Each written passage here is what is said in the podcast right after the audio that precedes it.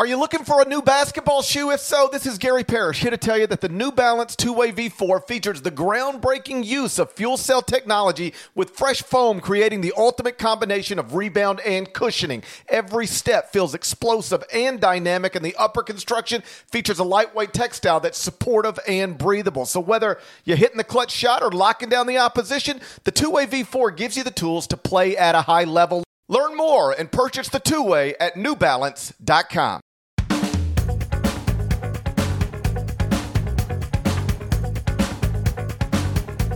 Hey there, it's Gary Parrish. It's Tuesday, September 21st, 2021. Welcome back to the CBS Sports Eye on College Basketball podcast, where we sometimes discuss camel fighting dodo birds and leaky black. Matt Norlander is here with me. And if you listen to the previous episode of the Eye on College Basketball podcast, you know that it focused on Kentucky securing a commitment from five star forward Chris Livingston, which gave the Wildcats two of the top six prospects from the class of 2022. Among them, the number one overall prospect, Shaedon Sharpe. And one of the points we made in that episode is that because UK was at the time also the perceived leader, according to 24 7 Sports Crystal Balls, to eventually land five star center Dereck Lively, who is, by the way, the second ranked prospect in the class of 2022, it appeared John Calipari was on the verge of having an all time great class, at least according to the numbers. At the time, again, according to 24 7 Sports, Kentucky was the favorite to eventually enroll the prospects ranked number one, number two, number six, and number seven. Go big blue. But then Jon Scheyer, Duke's coach in waiting, went out and screwed it all up for the Wildcats because on Monday night, Dereck Lively committed to Duke instead of Kentucky. Deadleg. How did Jon Scheyer trick last week's crystal balls and beat Kentucky for Dereck Lively. Make sense of this important development. If you hear the Duke fans, it's a very important development, as it specifically as it pertains to this podcast. I mean, we I think we got some people frustrated. This wasn't an emergency Monday night podcast in the middle of September. over I'm Duke like, First Dereck off, Lively. He, he, Dereck Lively committed while I was on radio. He didn't plan around me, so I'm not planning around him. No, sure. And then, like, I was trying to watch Aaron Rodgers and spend time with my family. We'll get we'll get to it. We're here. Yeah. We're here now. Rodgers just just destroying me, and uh, I'm a Bears fan to begin with, and then he made sure that I took a fantasy loss. So not too happy with that. But yeah, let's talk. Let's talk lively here. Um, great job by Scheyer and the staff. We will have something pertaining and relating to Duke and Jon Scheyer with our candid coaches coming very soon at the site. Um, and in talking with a few coaches the past week or so, it was kind of like, you know, Mike Krzyzewski still has a lot of presence, influence over the program right now. Obviously, he's still the head coach, but the fact that Scheyer's been able to do what he's been able to do uh, as the lead assistant and the coach in waiting has been really impressive. The recruiting class that he is building up, like, there's not going to, from a recruiting perspective, there is not going to be any drop off when Mike Krzyzewski retires and Scheyer takes over. Again, this is for the first year. We'll see where we're at in year three, year four, year five, but it's very, very impressive. I'm going to leave the bulk of the heavy lifting with what Scheyer's been able to do to UGP because I want you to hit on the points that you hit on in your column today. If you're listening to this podcast, which you are because you're listening to it in the There's description. No way to hear what you just said without listening to the exactly. podcast. You cannot hear what I said unless you're listening to the podcast. There will be a link to Parrish's column in the podcast uh, description. So be sure to check on through and read that as well. I'll just talk about Lively real quick here. Uh, we saw him over the summer and we both loved him more than his teammate Jalen Duren. This isn't about Jalen Duren. I'm just saying when we watched him play, not only did he look like a really, really good player for his age and at the grassroots level, uh, you know, NBA scouts were on hand to watch some of this, and I talked to, I don't know, three or four of them who all said, like, as we're sitting there watching team final, they're like, that guy pointing to Lively. he's like, no, that's that's the guy who actually projects as like a potential really good 10 year NBA player, maybe even an all star, because he shoots it well from deep, was the best shot blocker in EYBL this season. Clearly, one of the two or three best uh, defensive players out there. And it's not just that he's, he blocks shots, he can switch out uh, on the perimeter, uh, can guard multiple positions. A lot of really enticing talent. If you haven't yet seen who Dereck Lively is, he's, you know, 6'11, lean but strong, um, well balanced with both of his feet, good base. And yeah, this is a player who I think will have a very good shot at being one of the 10 best players at the end of his freshman season at Duke in college basketball. I think he's got that kind of ceiling. And certainly, if that's going to be the case, he is going to be a player projected in the lottery, in the top 10, potentially even in the top five, because he is what you want a modern big to be. He can stretch it, shoot it, play wonderful defense, high IQ, really, really good player. This is a wonderful get for Duke and for Jon Scheyer to have a player like Lively, in addition to Dariq Whitehead and everyone else they're going to have coming into that program. Uh, he's going to inherit something pretty damn nice in his first season once he once he picks up next year after K retires. Yeah, this is one of the points we made, and uh, you know, as we were at the EYBL in North Augusta, and I was seeing Jalen Duren for the first time, and I was like, I don't understand. Like, he doesn't look like the number one player in the class to me. In fact, I'm not even sure if he's the best player on his own team eh, because of Dereck Lively, who I think does project as a better NBA prospect than Jalen Duren. We'll see who's going to be the better college player um, over time, but I, I I do think he probably projects as a as a better NBA prospect, if only because, and it's not only because, but you you mentioned he's six foot eleven. He might be. I've never measured him, but he is listed at seven foot one, two twenty, and as you noted, you know, isn't some knockdown three point shooter, but you know, he did take them on the EYBL circuit and make them at a um, at a percentage that suggests maybe he can actually do this as his game progresses, as he matures and and gets older. Either way, after Emoni Bates and Jalen Duren reclassify to 2021, Dereck Lively becomes the number two prospect in the class of 2022 behind Shaedon Sharpe, who is committed to Kentucky. So right now, Jon Scheyer has secured commitments from um, four five-star prospects since being named the coach in waiting in June. It's Dereck Lively, who's ranked second in the class of 2022. Dariq Whitehead, who's ranked fifth in the class of 2022, Cal Filipowski, who's ranked eighth in the class of 2022, and then Caleb Foster, who is ranked 12th in the class of 2023. Duke also, Scheyer, has secured a commitment from Jaden Schutt, who's a four star prospect ranked 56 in the class of 2022. So, what I'm about to tell you is true. At this very moment, Duke has the number one recruiting class in 2022 secured.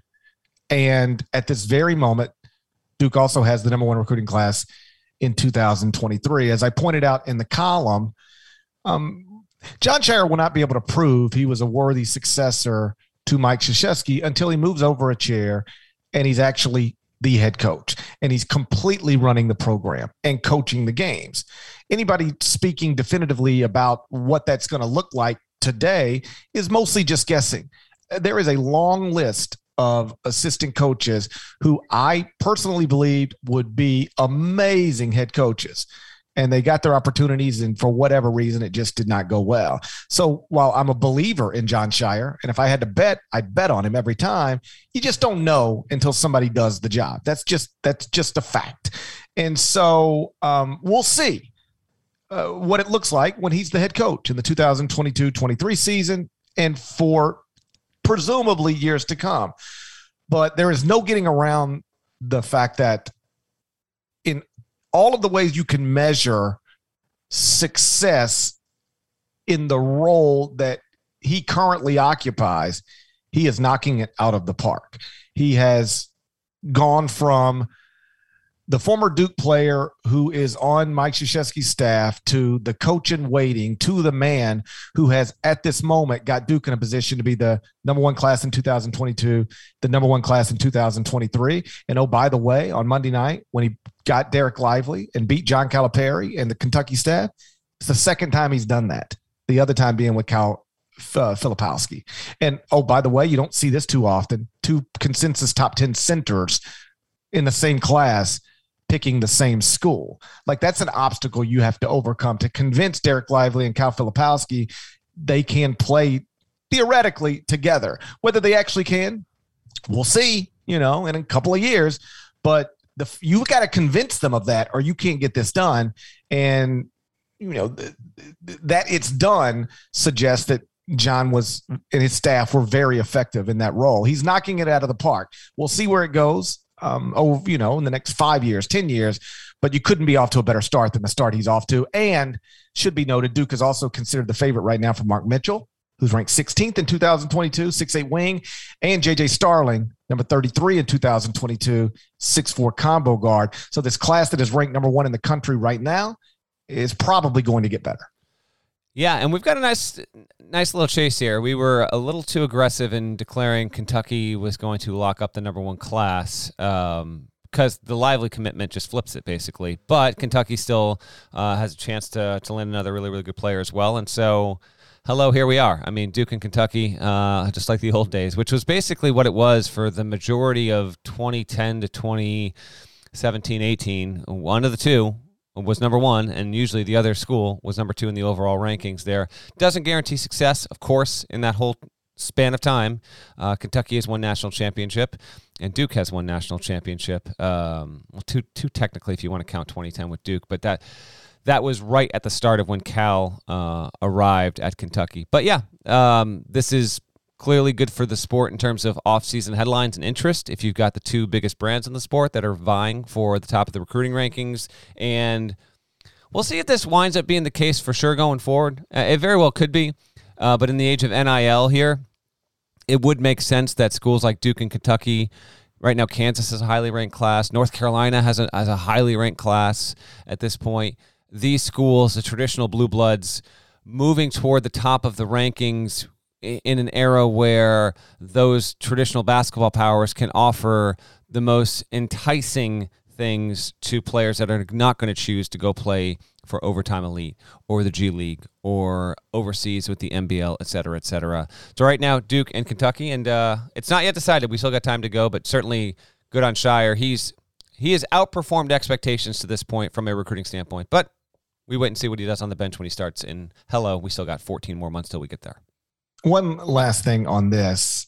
You know, I started the column, you know, sort of pointing out that there's this old saying in coaching circles that you never want to follow a legend. Like you might want to follow the guy who follows the legend, but you don't want to follow a legend. And the reason, as the saying goes, is because you you can't match that person's level of success. And when you don't match that person's level of success, you're labeled a disappointment and ultimately fired, whether you deserve to be or not.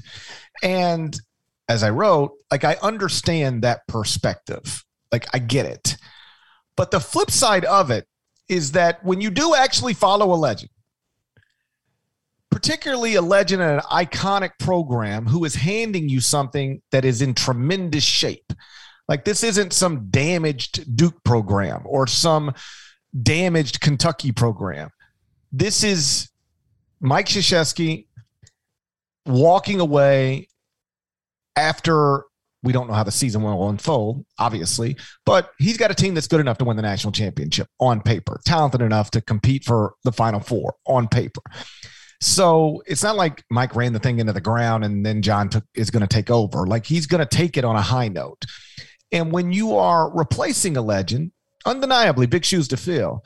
But when you're replacing a legend under these set of specific circumstances, yes, there's pressure to keep it going, but it's also you've got a lot of advantages that that allow you to um, it sets you up for success. Like we talked about this when it was official that John was going to be elevated to the head coach. It's a guy who was trying to get the DePaul job two months earlier, right? Now think about what you'd rather be. Like at DePaul, you're not following a legend, but good luck trying to get that program back to respectability. Long list of guys who hadn't been able to do it. At Duke, you yes, big shoes to fill, but you're you you are recruiting from the Duke brand you are um, you you you are able to utilize all of the decades that Mike Krzyzewski built this into something, and now you you you you. K's not there, but it's still Duke. It's still Cameron Indoor. It's still national television twice a week. It's still playing in the biggest neutral court events in uh, the country. It's still strong Nike connection. It's still incredible. I'm assuming name, image, and likeness rights possibilities. Uh, you know, so that that's the you know I, I, I get why you don't want to follow a legend, but in this case, like following a legend allows John to have a better chance at incredible success than any other first year head coach, perhaps in the history of college basketball, is ever going to have had. He, based on this recruiting class that he's going to enroll before um, he coaches his first game, you know, he'll be among the the only the, the list has got to be short. Somebody who in their first year coaching college basketball at any level is going to have a roster good enough to win a national championship. He's in a great place. Moving on, speaking of Duke, Blue Devils legend JJ Redick announced his retirement Tuesday morning. We're going to spend a few minutes on that next, but first, check this out. Did you know that while over 60% of Americans dream of starting their own business, less than 20% of them take the first step? The reason? Building a business is tough. Tailor Brands is simplifying the business journey. From launching and managing to growing your business, Tailor Brands isn't just another tool, it's your online business partner from launch to success. With Tailor Brands, building your dream business becomes an effortless experience. Their comprehensive platform guides you through every step, ensuring you have everything you need in one place. From LLC formation to bookkeeping, invoicing to acquiring licenses and permits, and even setting up your bank account. Tailor Brands handles it all seamlessly. And our listeners will receive 35% off Tailor Brands LLC formation plans using our link, tailorbrands.com slash CBS Sports. That's T A I L O R B R A N D S dot com slash CBS Sports. So start your business journey today with Tailor Brands. Hello, everyone. It's Micah Richards here. You might have seen me on CBS working on their Champions League coverage over the last couple of years. I wanted to tell you about an exciting new podcast that I've been working on. It's called The Rest is Football. It's me, alongside Gary Lineker and Alan Shearer, two absolute legends of the game. The show combines topical debate from the world of soccer along with outrageous tales from our careers. And I mean, outrageous. Just search The Rest is Football wherever you get your podcasts. All the best from Big Meats. So Duke legend JJ Redick announced his retirement Tuesday morning. We don't usually talk about NBA players uh, because this is a college basketball podcast. We really only talk about college basketball, dodo birds, camel fighting, and vaccines. But JJ Redick isn't just any old NBA player. He's a former college star. He won National Player of the Year awards in both 2005 and 2006. He was a two time ACC Player of the Year, two time ACC Tournament MVP. He's the all time leading scorer in Duke history. His number four has been retired by the Blue Devils. Deadleg, there is no argument that JJ Redick isn't one of the greatest college basketball players in history, is there? No, there's not. And weirdly enough, Redick's final season was 06. Who came into Duke once Redick was going out? John, Jon Scheyer. yes. Scheyer was 2006 to 2010, and Redick was uh, was out in uh, in 06 and moving on to the NBA, where he was the number 11 pick overall. Yeah, he was. Redick was highly regarded going into Duke. Um, this just landed at an interesting time. I just wanted to talk a few couple things on on Redick here. Um, high school parade All American. Uh, yes, he was the player of the year in 06, shared it with Adam Morrison, two time consensus All American, Naismith Award winner, two time ACC player of the year, four times All ACC, all four of his years. Um, they're all ACC freshmen and averaged 19.9 points across four seasons of college basketball. Fairly impressive there. And three point wise, I mean, he, he he made 3.3 a game and took 8.1 and shot 40.6% for his career. He is an all time college basketball player. There's no doubt about it. A couple thoughts spring to mind here. First of all, I mean, did you feel like arthritis in any of your joints when you saw the announcement that JJ Redick was retiring from the NBA? Like, for me, this is one of those that's like, oh, this is no, this is not good. Like, this is not good. Like, the, JJ Redick, I, I, it feels like six years ago, I was watching him get just, you know, lampooned by Maryland fans. But he's he's retiring, man. Like we're getting old. It's a problem. Oh, I'm very aware I'm getting old. Um, b- but I was thinking about this because every once in a while you hear about ah, so and so's retiring or so and so's doing this, and I I go, okay, what you know, did I ever? What did I write about him? What did I? You yes. know, what games were I? JJ Redick's last season at Duke, as you pointed out, is 2005, 2006. I got the job at CBS in July 2006. I, you know, I I didn't I didn't cover JJ Redick at all.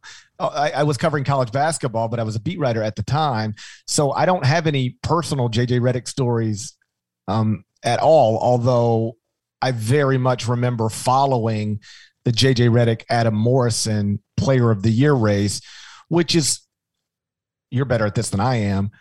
One of the more interesting, if not the most interesting, Player of the Year races we've had in the past 20, 25 years. Yes, I'm gonna a note on that real quick. But first, if I had gone to you in July of 2006 and said, "Listen, you gotta you gotta bet your entire savings, whatever your savings was in 2006. Probably wasn't great. wasn't then. great. Doing better now. But, but we're, doing, we're, doing better now. But to you back then, uh, what's going to last longer? Your you with your job at CBS or JJ Redick's NBA career? What would you have said? Because you've outla- you you've outlasted him at CBS. I knew I. I figured I would. All right, there we I go. hoped I would. But like you know, you think of JJ Redick as this incredible college player. He spent 15 years in the NBA. That's like a that's a real career. I yes. mean, he was not. I mentioned earlier he wasn't just an NBA player; he's a college star. But he wasn't just an NBA player. I mean, if you do 15 years in that league, you've yeah. I mean, that's that's that's not easy to do. And he was on playoff teams most years he was in the league. He actually, I, I I'm I'm gonna get to this more in a moment here. Like JJ Redick was a humongous college basketball star, humongous, and the idea that he could ever be the kind of NBA player where the Duke stuff wasn't like the very first thing that you thought about when you thought about JJ Redick was almost imaginable him coming out of college, but I think he pretty much did it. Like he still has a strong association with Duke. And anyone that's listening to this podcast that's under 25, you don't really have any kind of idea like how big of a deal JJ Redick was. Uh, there's one or two stars who I think are comparable that I'm going to get to in just a second. But as for your question about the National Player of the Year with Morrison, yeah, the only other one that was really close since then, and it wasn't as big of a deal, although I loved it, was Denzel Valentine, Buddy Hield, Oklahoma. That was another one where those two players split National Player of the Year awards at the end of the season, the way that Redick and Morrison did. But we don't get that often, really, where you have two guys who have clearly separated themselves from the rest of the sport, but they can't separate from each other, and in the process, and in, in Morrison and Redick's case, opposite sides of the country, you know, two tiny schools, but one's the biggest program arguably in the country, and then Gonzaga at that point it's not what Gonzaga is today. It wasn't Gonzaga of 98 either, but Morrison was one of the two or three key figures in the history of that program in terms of elevating it. So, with all of that in mind, Parrish. I would argue the key figure. I'm going to say Mark Few's a little bit bigger than Adam Morrison. Oh, well, uh, well that, that's fine. But, like, who is more famous as a Gonzaga player than Adam Morrison? Emphasis, emphasis on the word famous. Derek Raivio. Derek Raivio. I do remember Derek Raivio. Yes. No, Dan Dickau. Exactly. I love the Zags. But like Rui, Rui Hachimura, uh, maybe because he was a humongous deal in Japan. But if we're only saying here on in the States, it's obviously Adam Morrison. Yes. Well, like Rui Hachimura is probably the right answer because of um, how big of a deal he is in Japan. Yes. Do you know like like the Grizzlies had Yuta Watanabe um, a few years ago? And it was like there were 50 people from Japan living in Memphis covering yeah. Yuta Watanabe. It was outrageous. And yeah. so Rui Hachimura might be internationally more famous than that, but you get the point. Adam Morrison is a all-time great college basketball figure. And what I remember about that is JJ Redick was a star. But first off, when you step foot on campus as a white guard at Duke, who can actually play, you're a star. It's yes. over with. And then he's and cocky not, on top of it. So then Yeah, oh yeah. So you're not and, and and then you're hated. Like there's a certain cycle to this, which is another interesting thing. I I, I saw this on Twitter, somebody make the point, I believe it was Bar, Barstool, uh, that you know, it's it's wild to think about. JJ Redick went from this despised college basketball player to like a pretty likable NBA player. Like yes. people like JJ Redick. Yeah. I think he's funny and he's smart and all those things. And so what I remember about that is JJ Redick was an established college basketball star, really unlike anything we have anymore. You know, like a, a guy who goes to a program like Duke and is a high level player for four consecutive years, like is a wins at least a national player of the year as a junior, then comes back as a senior. Yeah. And then the other side of it was Adam Morrison, who kind of came out of nowhere. We've talked about it before. Like it was Maui Invitational, and Morrison goes big, big, big on Monday, Tuesday, Wednesday. And I remember Gonzaga was coming into FedEx Forum that year to play Memphis, and by the time that game happened, it was like you, you, you tickets were outrageous. Everything sold out. P- Adam Morrison was a rock star in Yes. sports because of the long hair, the mustache, and so it was. And then the, there's like you you would hear stories or see stories. Adam Morrison and and JJ Redick now play video games together online, and they're both like these massive figures in college basketball. It was a really it was a a, a neat time, and it and that was the season before I moved from the commercial appeal to uh to CBS Sports. Duke went 32 and 4. Redick's final season in college got beat. Trivia time. How did Duke lose in the tournament that season? LSU, big baby. There we go. Sweet 16 loss. And uh, but Duke was the number 2 team at Big Ken baby, and who was the other player on the team? LSU, the tall. They had a couple. They had uh, Tyrus Thomas. He went to the NBA. Uh, big got, baby. got got seats for Watch the Throne in New Orleans. Jay Z and Kanye West, floor seats, awesome. Tyrus Directly Thomas. behind Tyrus Thomas. There we go. Couldn't see a thing. I'm just I could see, but I had to move around him. He's tall. Garrett Temple also on that LSU team. Love remembering some guys here. Uh, Duke was the number two team at KenPom that season, even with the Sweet 16 loss. Gonzaga was the number 33 team despite a 29 4 record. Also lost in the Sweet 16. We know how that ended. UCLA. There we go. Uh, JJ Redick's four years in college, Yeah. never won a national championship.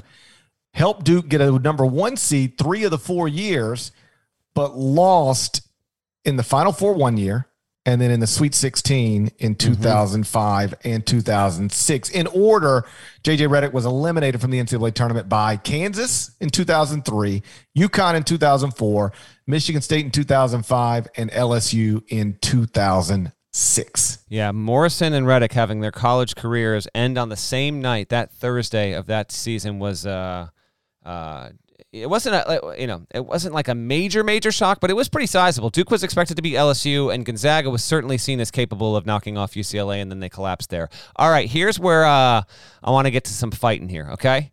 Um, feel free to, to leave your opinions in the reviews or find us on Twitter.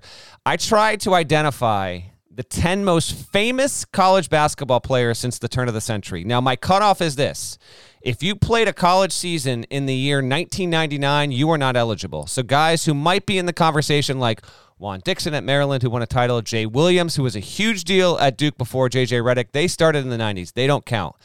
These are my 10 and then if and then if you disagree, give me a couple names, and I'll give you the other names eventually that I considered. Now this isn't, this isn't just accomplishment. I'm trying to identify literally the ten most famous, recognizable, big name players in men's college basketball this century. All right, so here it is in Uh, chronological. let, us do this. Let's do this. You wanna try Let and guess? Throw, throw out names and see how many I match on you.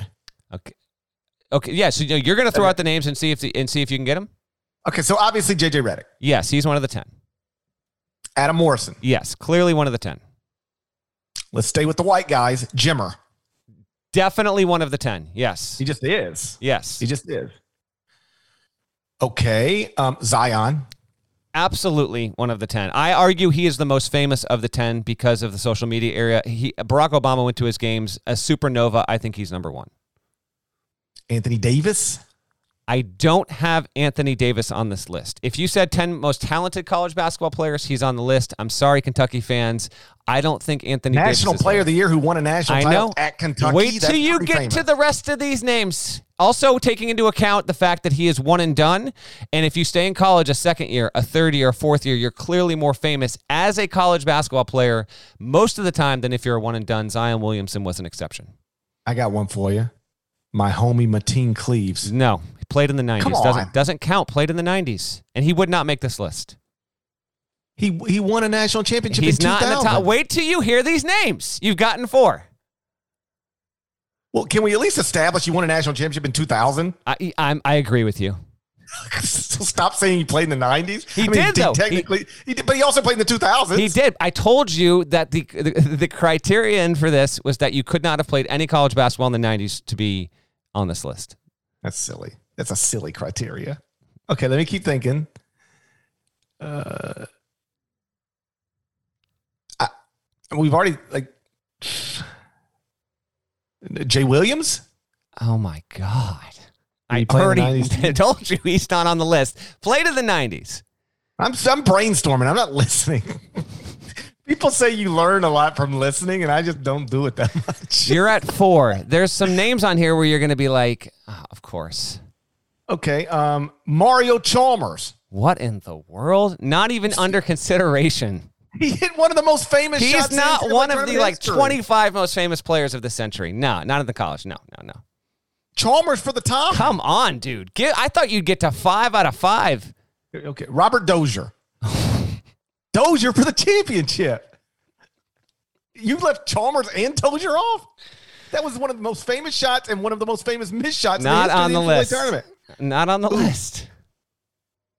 Okay, I give up. Oh, give me one more. Dude, who is the most famous vilified white player ever? Oh, Grayson Allen. There we go. I was just tired of naming white guys. It seems racist on some level. He's five. Okay. Here's the rest of the list. Two time national champion, four year player, oh, lottery oh, Tyler pick. Hansbrough.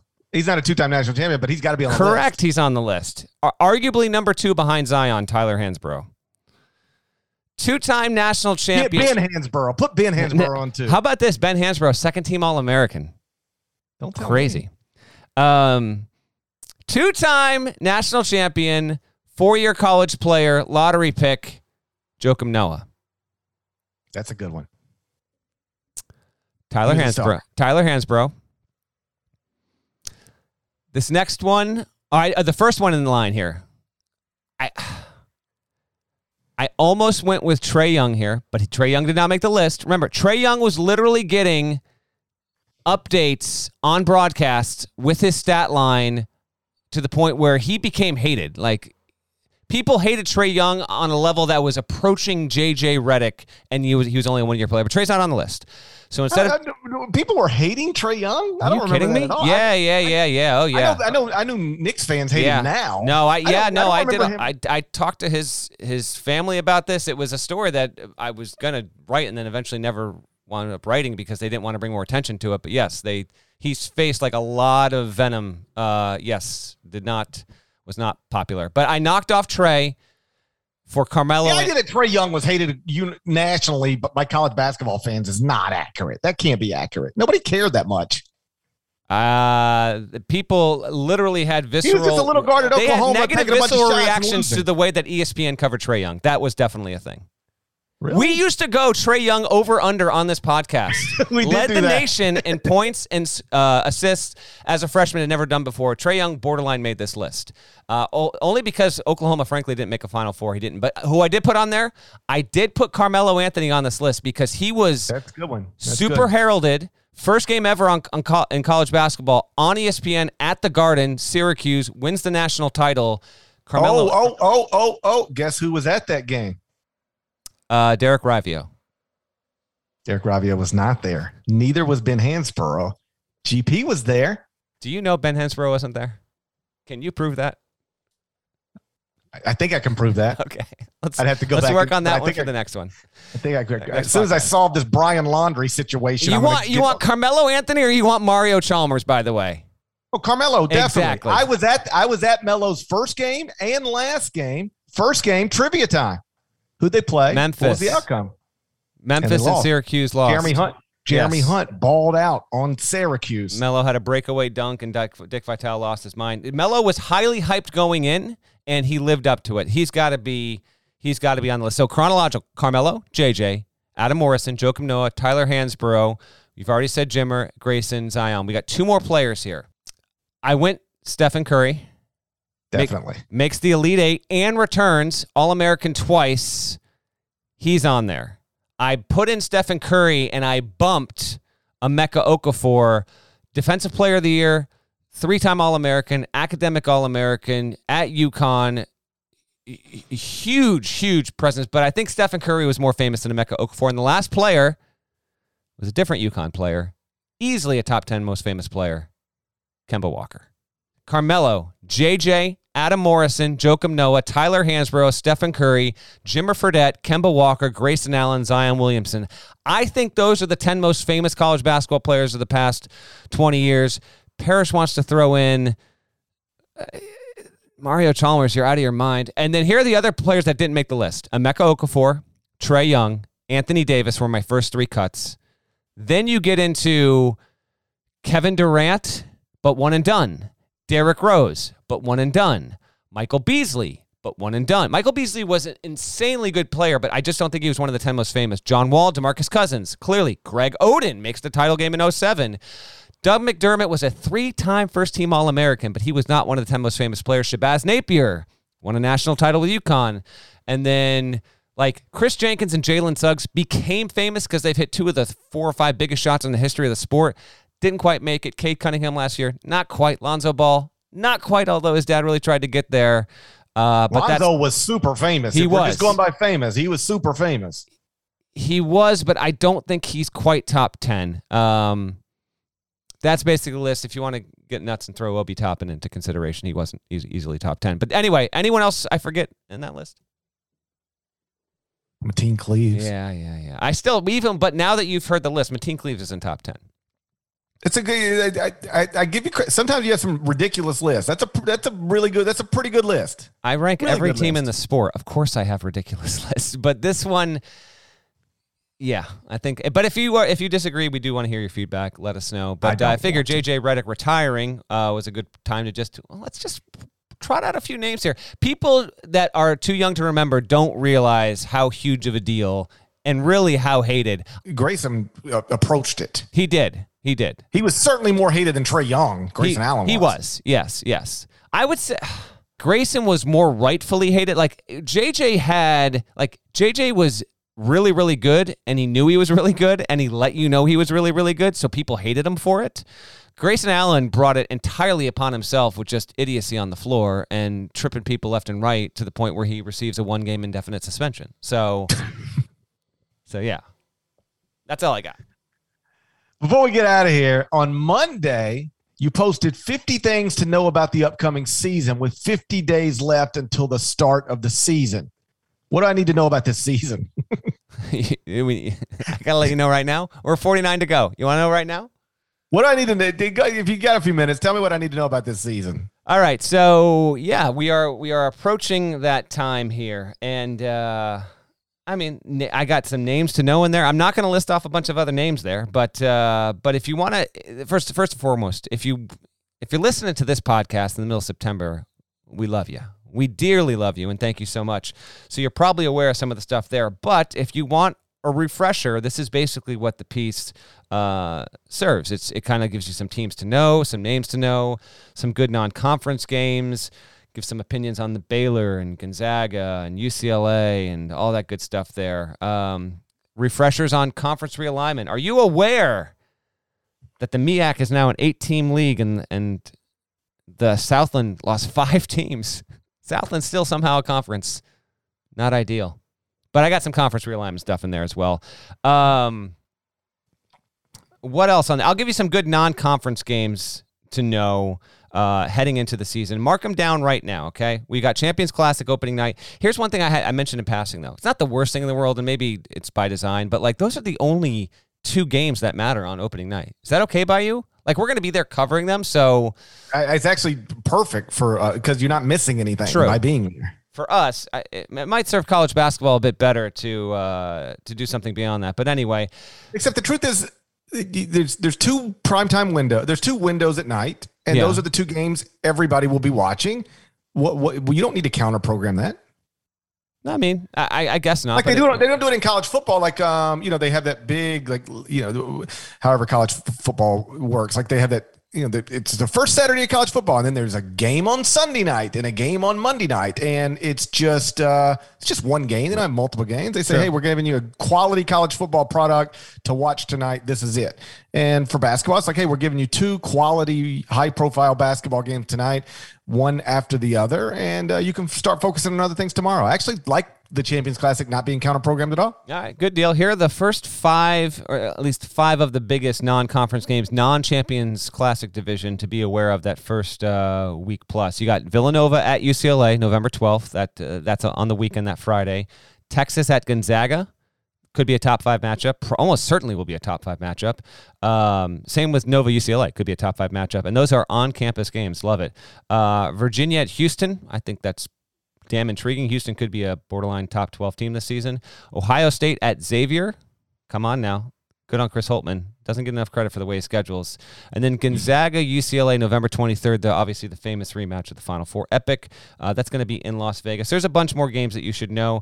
The two best MTEs, Battle for Atlantis is better than Maui this year. It's not even debatable. Arizona State, Baylor, Auburn, UConn, Michigan State, Loyola, Chicago. Loyola, Chicago was really good last year. It's going to be almost as good this year.